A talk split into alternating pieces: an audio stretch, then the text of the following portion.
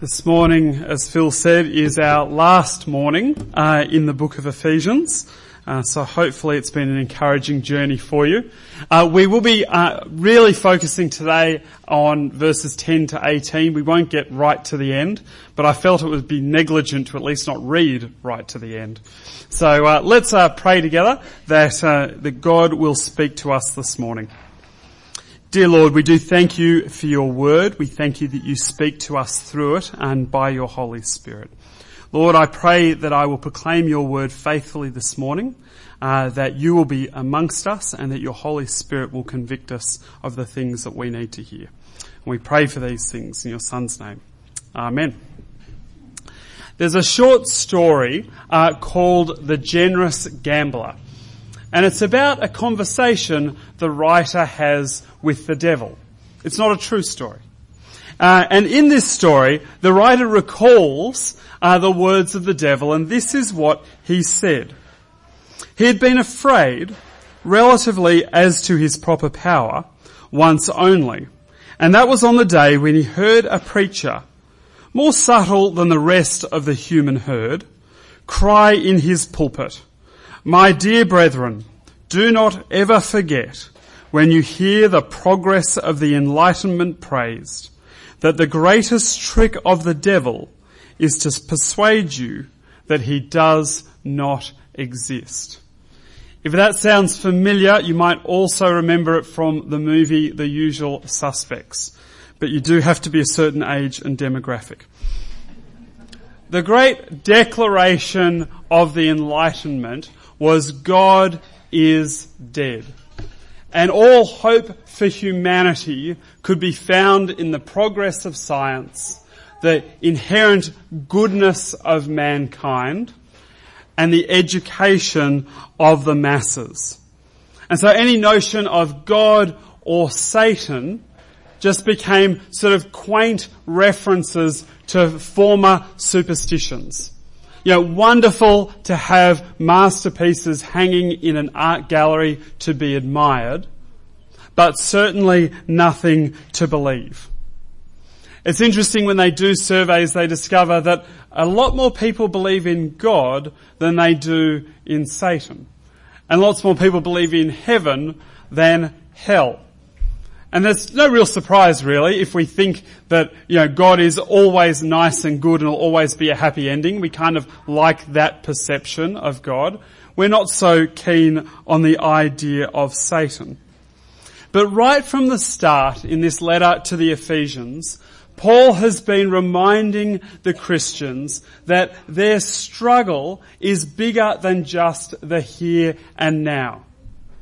And he places our experience into this vast cosmic experience. And so right back in Ephesians 1 3, praise be to the God and Father of our Lord Jesus Christ, who has blessed us in the heavenly realms with every blessing in Christ. And Ephesians 1.21, and seated him at his right hand in the heavenly realms, far above all rule and authority, power and dominion and chapter 2 when you are following the ways of this world and of the ruler of the kingdom of the air. God is sovereign. God created everything. God is fulfilling His plans according to His purpose. But that doesn't mean that Satan can't wreak havoc in the here and now. And so today Paul wants to remind us that we're in a spiritual struggle. But at the same time, he wants to remind us that we are not alone. That we are not relying just on our own strength and that God is with us. So with that perspective in mind, let's have a look at the passage today. Verse 10. Finally, be strong in the Lord and in his mighty power. Put on the full armour of God so that you can take your stand against the devil's schemes. It's not about my personal strength, but about a dependence on the strength that God gives me. And it's not my armour, it's God's armour. As our culture becomes increasingly individualistic, we're told that it's all about you. So you need to look at your self-esteem and your self-worth And it's all about looking inside for that inner strength. And we've all got it, it's just there, you just need to find it. So dig deep and find your inner lion or your inner eagle or your inner unicorn. And the strength is all from within. But as Christians, we actually know that we are not strong. We know that if it was us standing against the world and the devil, then we would be overwhelmed. So we rely on God's strength and we recognize that the struggle is bigger than just us. So verse 12, for our struggle is not against flesh and blood, but against the rulers and against the authorities, against the powers of this dark world, and against the spiritual forces of evil in the heavenly realms. Paul isn't saying that our struggle is with demons in the ceiling of our house. Okay, this is not a movie like Poltergeist or something like that. Uh, he's not describing demon possession uh, like what Jesus experienced as he went from town to town. As Christians, we have the indwelling Holy Spirit. And so Satan has no control over us. But that doesn't mean Satan can't exert his influence. He can tempt. He can oppress. He can persecute. And so from our perspective, from our day to day experience of reality, it feels like our battle is against flesh and blood. But Paul shows us that actually behind that, there is a bigger power. Behind that, Satan is doing his thing and he uses the world around us. So sometimes the world is seductive. You know, it plays to our need to be loved or respected, or it plays to our sexual desires. And it promises everything, but then so often delivers nothing. And at other times, Satan uses the world to shout at us with his self-righteous indignation and it belittles us and it demeans us and it beats us down. And Satan wants to beat us into submission until finally we just feel overwhelmed by the world. And if it was just about me standing in my strength, then it would be all too much. I would just give up and I probably wouldn't even fight in the process. You know, sometimes we take the world and we just uh, capitulate to it. Sometimes just like a big warm cuddle. You know, it offers just to envelop us and bring us in. But if it was just me and my strength, it would be overwhelming. Thankfully, we don't stand firm in our own strength because God has given us everything we need in Christ to stand firm. Verse 13, put on the full armour of God so that when the day of evil comes, you may be able to stand your ground and after you've done everything to stand. It's not clear uh, what Paul means when he talks about the day of evil. Uh, he might be uh, foreseeing a particular event uh, that is coming, uh, where we will face a particular spiritual persecution. Uh, it might be that at some time in every Christian's life, there is going to be a season that is particularly difficult. But whatever he means, the point is that we have everything we need to stand firm in the strength of God. And so Paul then goes on to describe this armour that will allow us to stand firm. And when we read this passage and when you read uh, Isaiah 59 earlier, you can see how they connect, can't you? So Isaiah 59 is all about God looking at his people and he sees that a people who have completely forsaken their love for him, their love for truth, their love for righteousness. And so God acts. He puts on his armor and he goes forward. And he goes forward and he judges those who revel in their sin. And he saves those who seek mercy and repent and turn back. So the armor of God isn't just about surviving in this world. Sometimes it can feel like that, can't it? That we're just trying to hold the world off. We're bunkering down and hiding and copping a flogging and hoping we can withstand it all. But here the armour of God is not just defensive, it's actually offensive. It goes forward, it attacks. You know, God wants us to use His armour to go forward in the world. To stand firm and proudly as Christians. To be a confident minority in our community. And to go out and proclaim the good news of Jesus. And to gather together everyone who he has called into his family. So let's have a look at this armour. Paul starts off with the belt of truth. Uh, quite literally the words are uh, to, uh, to gird your loins is the, is the language. A little bit risque. But so it's the idea of gathering everything up, ready to run, ready to run into battle. And so what we gather up is the truth of the gospel. And it's an allusion to Isaiah 11:5. And so when Paul talks about the truth in Ephesians, uh, we go back to Ephesians 1:13. In him you also, when you heard the word of truth, the gospel of your salvation, and believed in him, were sealed with the promised Holy Spirit. In any situation in life, when we are confident of the truth, we act with resolve. So uh, lately I've been getting to know the lie of the land. We've only been here a couple of months and I'm still regularly getting lost as I drive around, uh, particularly as I go into Shell Cove. I'm reasonably sure Shell Cove was designed to lure you in and then make sure you never leave until you finally give up and just buy a house there.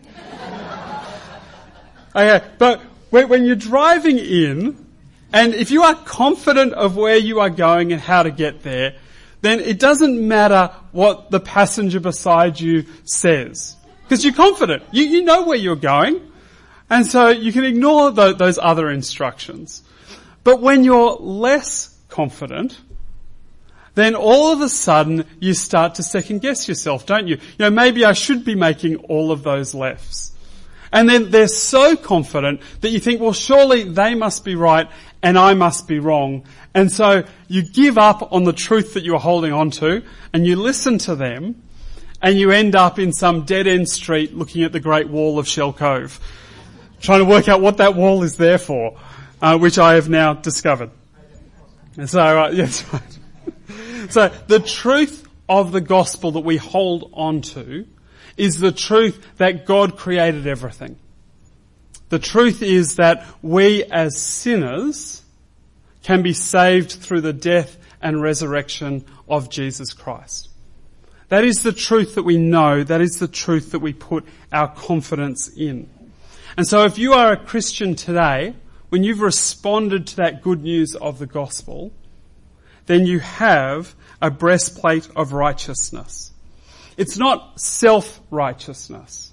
It's not a confidence in our own goodness or our own wisdom or our own intellect.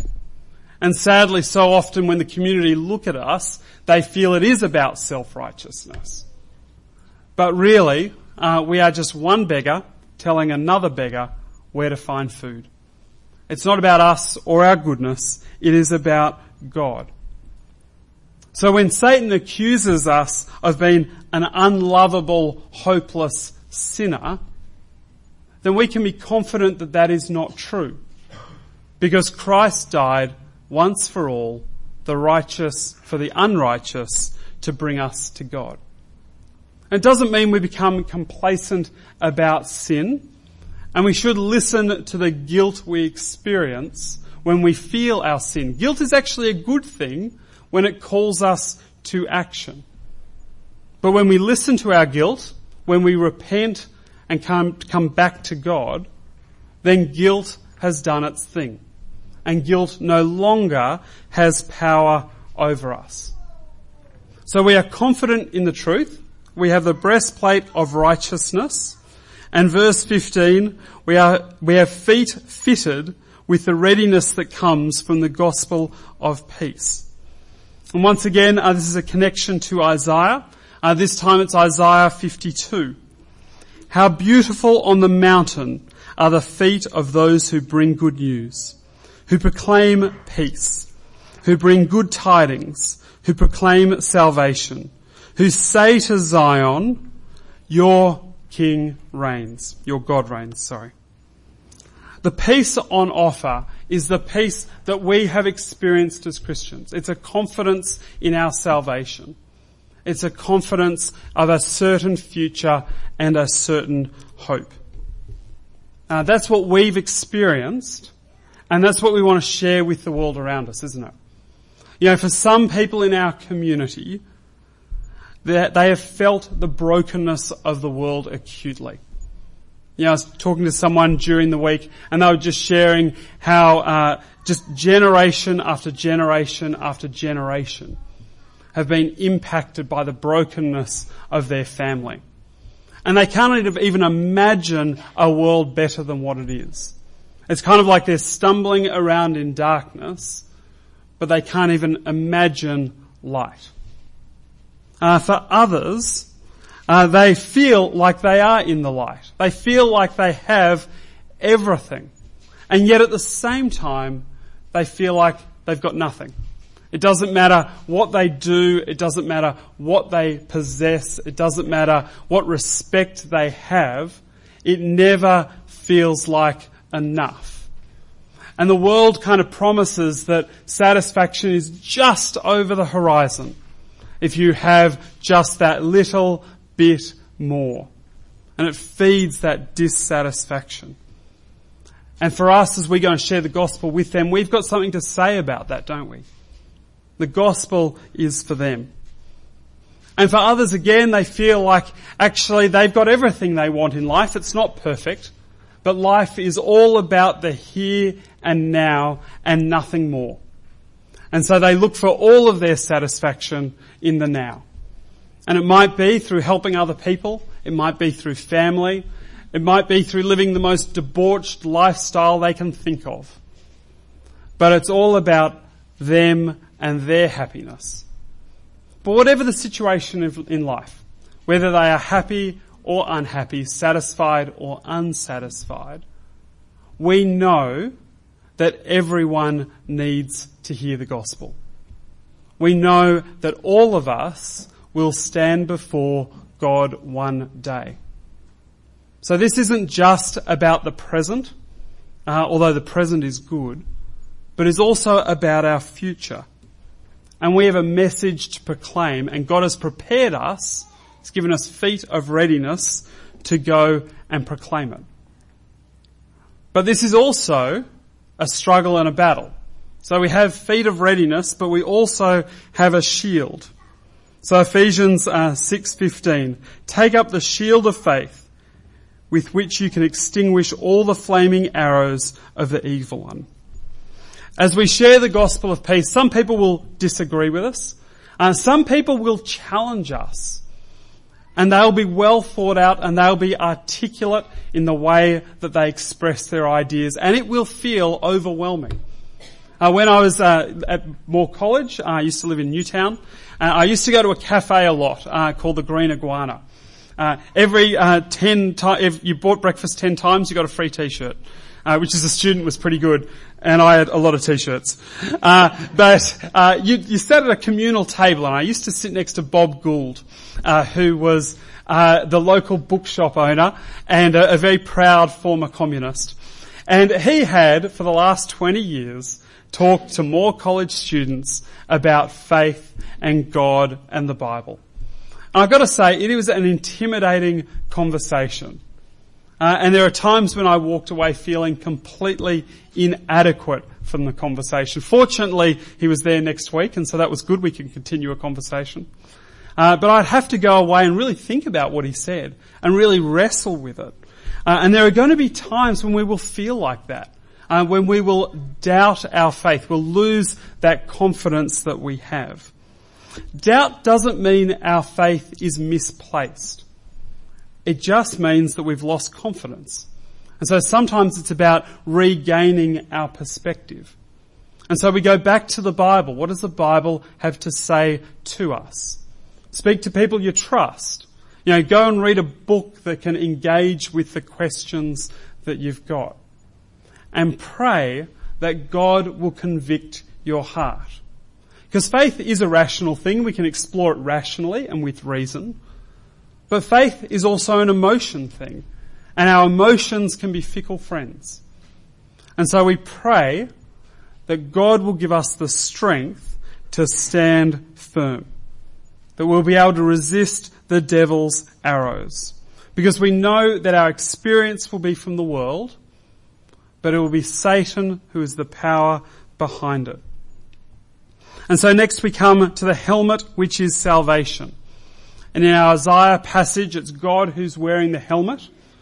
And then in this passage, it's us. We've got the helmet for our protection.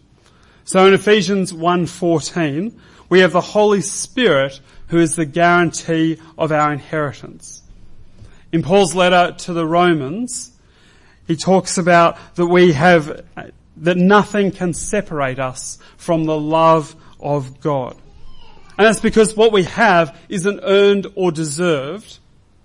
We didn't achieve it by our good works. We received it by grace. And so what God has given us, no one can take away. And so again, Satan can accuse us. He can play to our sense of inadequacy. But our salvation is both a confidence we have now and a certain hope we have in the future. And finally, we have the sword of the Spirit, which is the Word of God. Hebrews 4:12 uh, describes the Word of God as living and active, sharper than a two-edged sword. It penetrates even to divide soul and spirit, joints and marrow. It judges the thoughts and the attitudes of the heart. The Word shows us how to have a relationship with the God who created us. The Word teaches us about the world around us and how we should respond to the world around us. We shouldn't be surprised at the sinfulness of the world. We shouldn't be surprised at our own sinfulness because that's what the Word of God teaches us.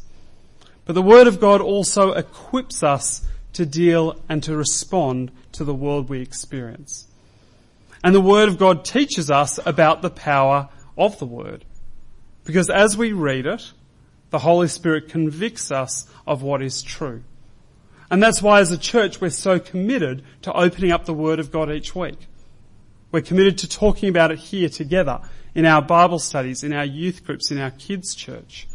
It's why we want to encourage you to read your Bible with your kids.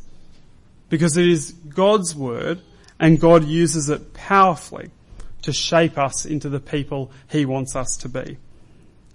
And so finally, we stand firm using God's armour, in God's strength, and being alert. Verse 18, and pray in the Spirit on all occasions with all kinds of prayers and requests. With this in mind, be alert and always keep on praying for all the Lord's people. Praying in the Spirit simply means that our prayers are guided by the Spirit and that we seek to pray according to God's will. Uh, and we pray constantly because the battle never ends. At least not in this lifetime. And so we constantly pray that God will keep us and hold us and allow us to stand firm. And we should never become complacent, should we?